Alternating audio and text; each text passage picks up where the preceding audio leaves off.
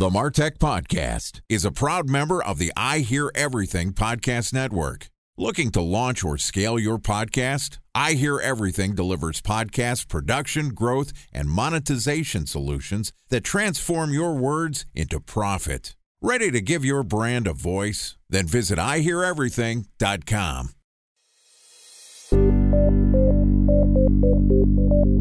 From advertising to software as a service to data. Across all of our programs and clients, we've seen a 55 to 65% open rate. Getting brands authentically integrated into content performs better than TV advertising. Typical lifespan of an article is about 24 to 36 hours. We're reaching out to the right person with the right message and a clear call to action, then it's just a matter of timing. Welcome to the Martech Podcast, a Ben J. Shap LLC production. In this podcast, you'll hear the stories of world class marketers that use technology to drive business results and achieve career success. We'll unearth the real world experiences of some of the brightest minds in the marketing and technology space so you can learn the tools, tips, and tricks they've learned along the way. Now, here's the host of the Martech Podcast, Benjamin Shapiro. Welcome back to the Martech Podcast. Today we're going to continue our discussion about how marketing strategies change around the globe. Joining us is Mike Maynard, who is the owner of the Napier Group, which is a PR led full service marketing agency that specializes in the B2B technology sector. They work closely with their clients to build campaigns focusing on achieving results that have a significant positive impact on their business and, above all else, ensuring that they return a maximum ROI. But yesterday, Mike and I talked about some of the challenges of content marketing and regulations across borders. Today, we're going to talk a little bit about launching or extending your brand into new countries. Okay, here's the rest of my conversation with Mike Maynard, owner of the Napier Group. Mike, welcome back to the Martech podcast. Thanks, Ben. Great to have you back here. Yesterday, we talked a little bit about some of the challenges of marketing in Europe, specifically. You're based in London, how there are both regulations and differences in culture that make it different and potentially difficult to market across borders. Obviously, if you're looking for expansion, going international is a way that you can extend your products, your services. And if you're launching a new brand, you could think about launching in multiple countries. Let's walk through what you think the right strategy is when you're thinking about extending your business outside of your current territory into new markets. What's the playbook for launching a new product line in a new country? Well, it's a great question, Ben, because we not only help clients launch in new countries, but obviously, as an agency, we're also looking to expand our business. We work with clients from across Europe as well as clients in the States, and also we have clients over in the Far East. So the real challenge, first of all, is to understand where your biggest opportunity is. The truth is, is that launching internationally is quite time consuming, can be quite expensive. So you really want to focus your effort on where the opportunity is and understanding that from your product or service to me is the first challenge. There's some ways you can do that in terms of research, but a lot of it depends on you understanding who your customers are and then being able to identify in which countries they exist. Let's use a case study or a hypothetical. Let's say I'm running a B2B SaaS business focused on helping corporate executives move from an executive role to a consulting practice. And it's available here in the United States, and I'm thinking about launching in Europe. Mm-hmm. Talk to me about how you'd think about positioning that product and what are the markets that I should select. So that's a great idea in terms of launching that internationally, because obviously a lot of countries have executives that are then looking to make that transition into consulting. I think the first thing you really need to think about is language. So even if you're working with executives who have good English as a second language, it's still going to be harder to sell to countries where the primary language is not English. So to me, one of the first challenges with a SaaS business is always about whether you're going to localize with local language or whether you're going to launch just in English.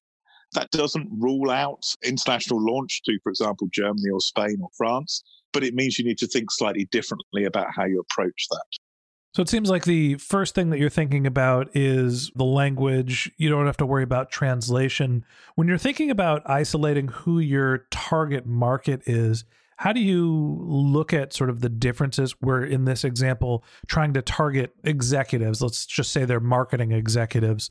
How do you figure out where those people are? How do you cultivate and segment your target market? That's a really interesting problem to approach because there's a couple of ways you can do this. I mean, one is to look at the size of the marketing industry. And certainly there is data around, for example, on the size of the PR industry from PR bodies that will give you a very good indication of how many executives there were for you to target in each country. So you can do some desk research there. You can also actually proactively go out and do some primary research. LinkedIn is always your friend in terms of understanding individuals within countries. And although there is somewhat of a difference in terms of use of LinkedIn, it's become a pretty global platform. Certainly outside of China, it's become a pretty global platform. And it's really something you can use to look and see, well, how many people are there that would fit my ideal persona? Okay. So let's say we have a SaaS product that helps marketing executives transition from their executive roles to running a consulting business. And we realize that we want to target English language that puts us in the UK, in Ireland, in Australia. And we do our research and we realize that there is a center of marketing executive excellence in France and Spain. Mm-hmm. What do we do next? How do you actually think about extending the product to address those markets? So there we've got an interesting challenge. And I think immediately you need to decide whether you're going to target basically international managers in France and Spain or not. Because one of the interesting things about Europe is there's a huge amount of international marketing activity. And so it may be that although France has the center of excellence for marketing, and nominally the primary language is French, actually most of those marketers are marketers looking across Europe or across the globe and therefore English becomes the key language. So again, it comes down to research and understanding. And this is the same with any product. It's really understanding what's important. It could be that in France, for example, which is traditionally a country that's had relatively high rates of employment versus self employment, actually entering with a service that is overtly American in terms of brand origin actually has more credibility than entering with a service that tries to appear French. So one of the things I do think is important is understanding this concept of brand origin and whether actually feeling like you come in from outside of the country can sometimes be a good thing. This wouldn't just apply to consulting. I mean, for example, you're based in Silicon Valley, Ben, and obviously there's a lot of companies that want to feel like a Silicon Valley company because of the inherent feeling of technology leadership that's associated with that. Okay, so let's say that we decide that we want to sound like an American company, but we do feel like we have to translate into French and Spanish. We're translating our product. We'll hire some translators that are in the local market. We're also going to get someone that is Australian and someone that's from the UK to look through our English copy we now have our product copy. Do we just take our marketing campaigns and roll them over? We have our Facebook ads and our social media and our PR efforts. How do we actually extend the marketing efforts into the new countries? I'm glad you've said you're going to translate in country. I mean, that's very important. As you look to roll campaigns out, I think there's a real danger of assuming that everything is different just because, for example, the language is different, or the fact that us Brits play cricket and you know we call soccer football. But actually, I think generally speaking, starting with a proven campaign is absolutely the best way to start. So if you've got a campaign you know works well in one country, then you shouldn't be looking for reasons to change it. You should be looking for reasons to keep it the same. And to me, it's really about finding the small tweaks that make a big difference rather than trying to throw it out and start again. So it's very much incremental improvement I'd be after. So, talk to me about some of the mechanics of actually running the campaigns across borders. We talked about regulations yesterday with GDPR, obviously data, privacy. We're going to take our American created campaigns in this example and we're going to publish them in France and we're going to hope they resonate. We'll have somebody look at them. But it's not as simple as just saying, Facebook, you know, great, I'm going to turn on my campaigns and I'm going to collect all this data in my CRM. We're going to have some problems in terms of privacy, aren't we? Sure, you need to be aware of the regulations. So if you look in Europe, we have GDPR, which fundamentally says that people have to have some degree of consent for you to use their data. Actually, because there is an exception for legitimate interest, you don't have to have explicit opt ins. You don't have to have people ticking boxes in some campaigns.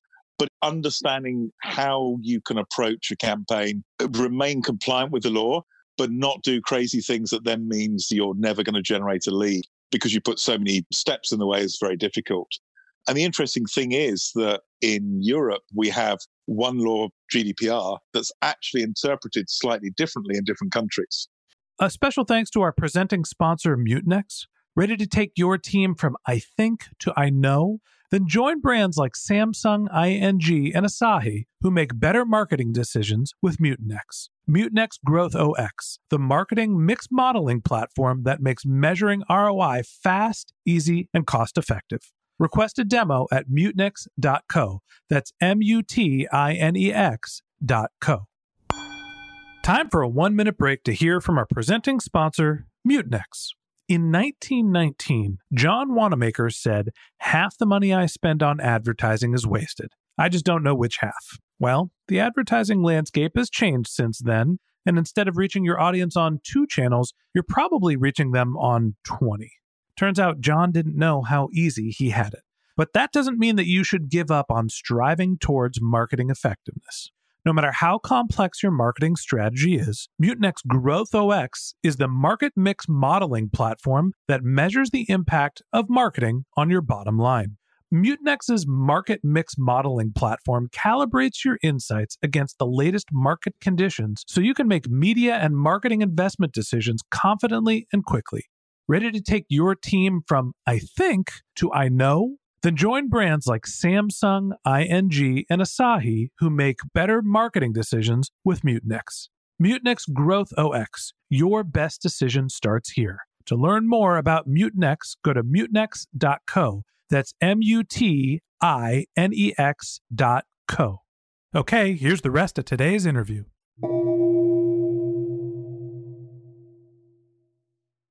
So tell me a little bit about what that is. GDPR basically says that people should give consent before their data is processed. Now, that's very interesting because if I sign up, for example, for a newsletter, it's pretty obvious that I'm signing up and giving consent to be sent emails on a regular basis. So there's no need there necessarily to have a I consent to my data being processed. Some people do choose to do that. But if, for example, you're signing up to download a white paper or some information, then arguably then if you're going to add that individual to your marketing, you really should make sure they're happy for you to do it. Now, of course, the argument is, is that if you're asking for consent, if someone gives consent, they're actually really interested, they're keen to hear from you, and they'll probably be a much higher value lead than someone who, frankly, is going to opt out at the first opportunity, which would be the people who aren't choosing to tick the box to say, send me information. I think the thing that concerns me about going through this process of internationalization is it creates so much extra work when you're thinking about running a marketing campaign. It's simple when you have one message and one market. And now all of a sudden, we're essentially vetting our English language content for cultural fit. We're now producing content in two different languages and we're running campaigns, what I assume would be in multiple different systems. How do you think about work consolidation? Are, you know, are you able to just use the existing systems and infrastructure you already created? Created, or are you really just creating 4x the amount of work by working in 4x the amount of markets? Well, the truth is, is it can be hard work. And that for me is not a bad thing because obviously that's one of the reasons why people come to Napier and choose us to help them out. There are some things you can do to gain economies of scale. So, for example, if you're using paid social, whether that be LinkedIn or Facebook ads, you absolutely can run a lot of those campaigns centrally if you're looking to do other things, for example, if you are looking to target publications, it can get very difficult. I mean, we have one client where I think we get invoiced from something like 80 different publishers for their European campaign in about eight or nine different currencies as well. And that's with the euro that's supposed to make it easy. So you have some payment processing issues. It sounds like the platforms you're able to use are relatively consolidated. Talk to me about how you're analyzing the performance of each market. Are you using the same KPIs for each campaign? Are you evaluating the performance of a market the same way? that is actually one of the things I think is really important. You can, with some platforms, so particularly, as I say, the social platforms, you can absolutely build campaigns centrally But to then expect the same KPIs and particularly for campaigns to hit the same metrics isn't going to happen from country to country. So if you look at a lot of European countries, the response rate is lower than the States for um, a lot of marketing activities. And that's partly due to sort of this European reticence to share data. So lead generation can actually be quite difficult. And we see a lot of clients, for example, running email marketing campaigns where they'll get very different results from country to country, not because the campaign's better or worse in each country, but primarily because individual engineers in different countries are more willing or less willing to share their data.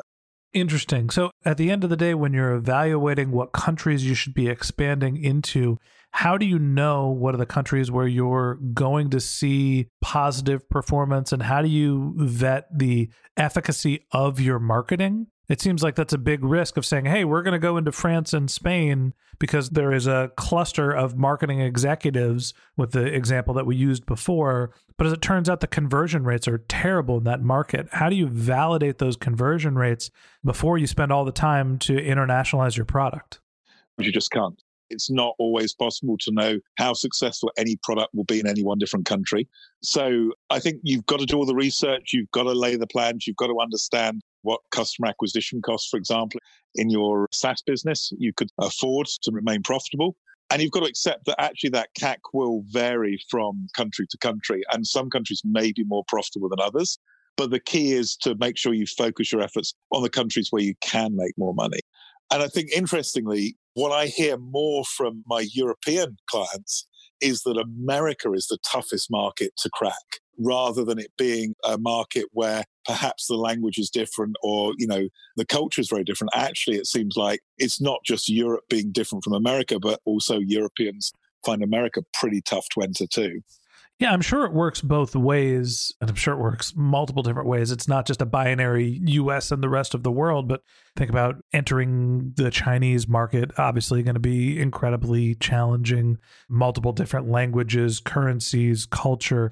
Is there a way to mitigate some of the risk when you're thinking about launching into a new market? Do you test your marketing channels without the product actually being there to understand what your response rates are? Can you do a soft version of translation and mitigate some of the costs? What are some of the ways to understand whether your new market is going to be successful before you invest time, capital, and resources into internationalizing?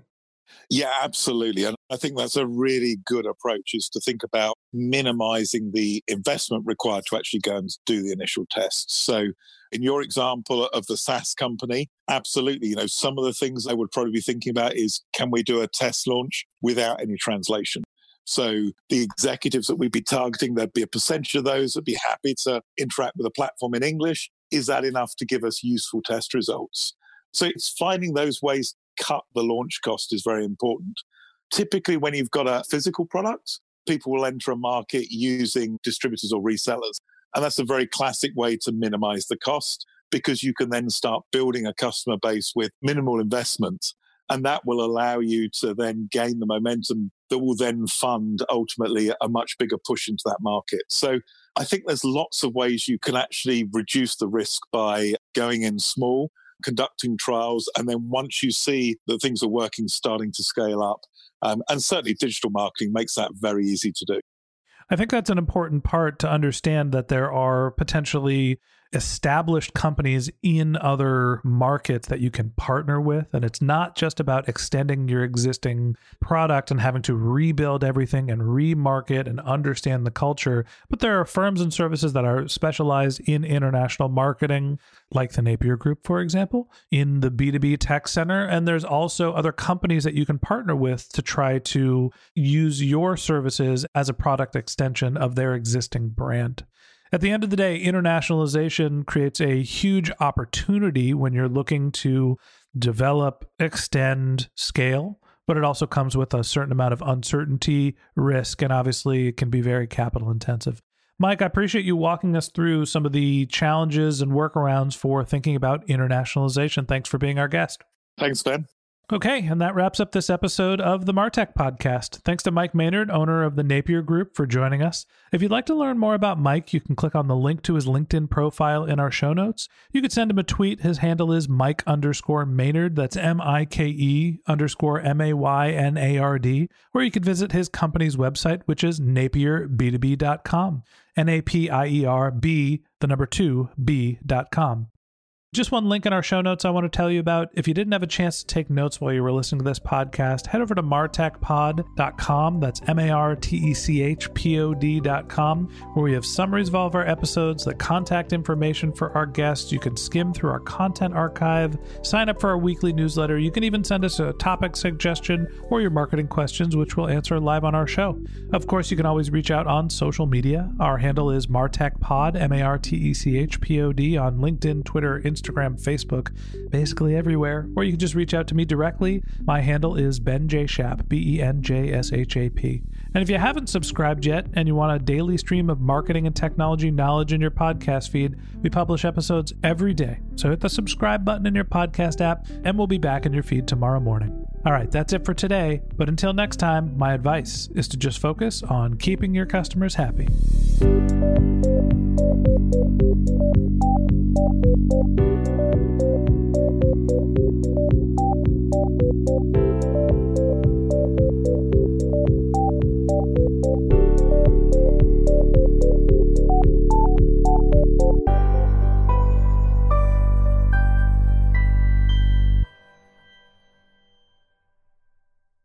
Thanks for listening to the Martech Podcast, and I Hear Everything production. Looking to launch or scale a podcast like this one for your brand? Then visit iheareverything.com.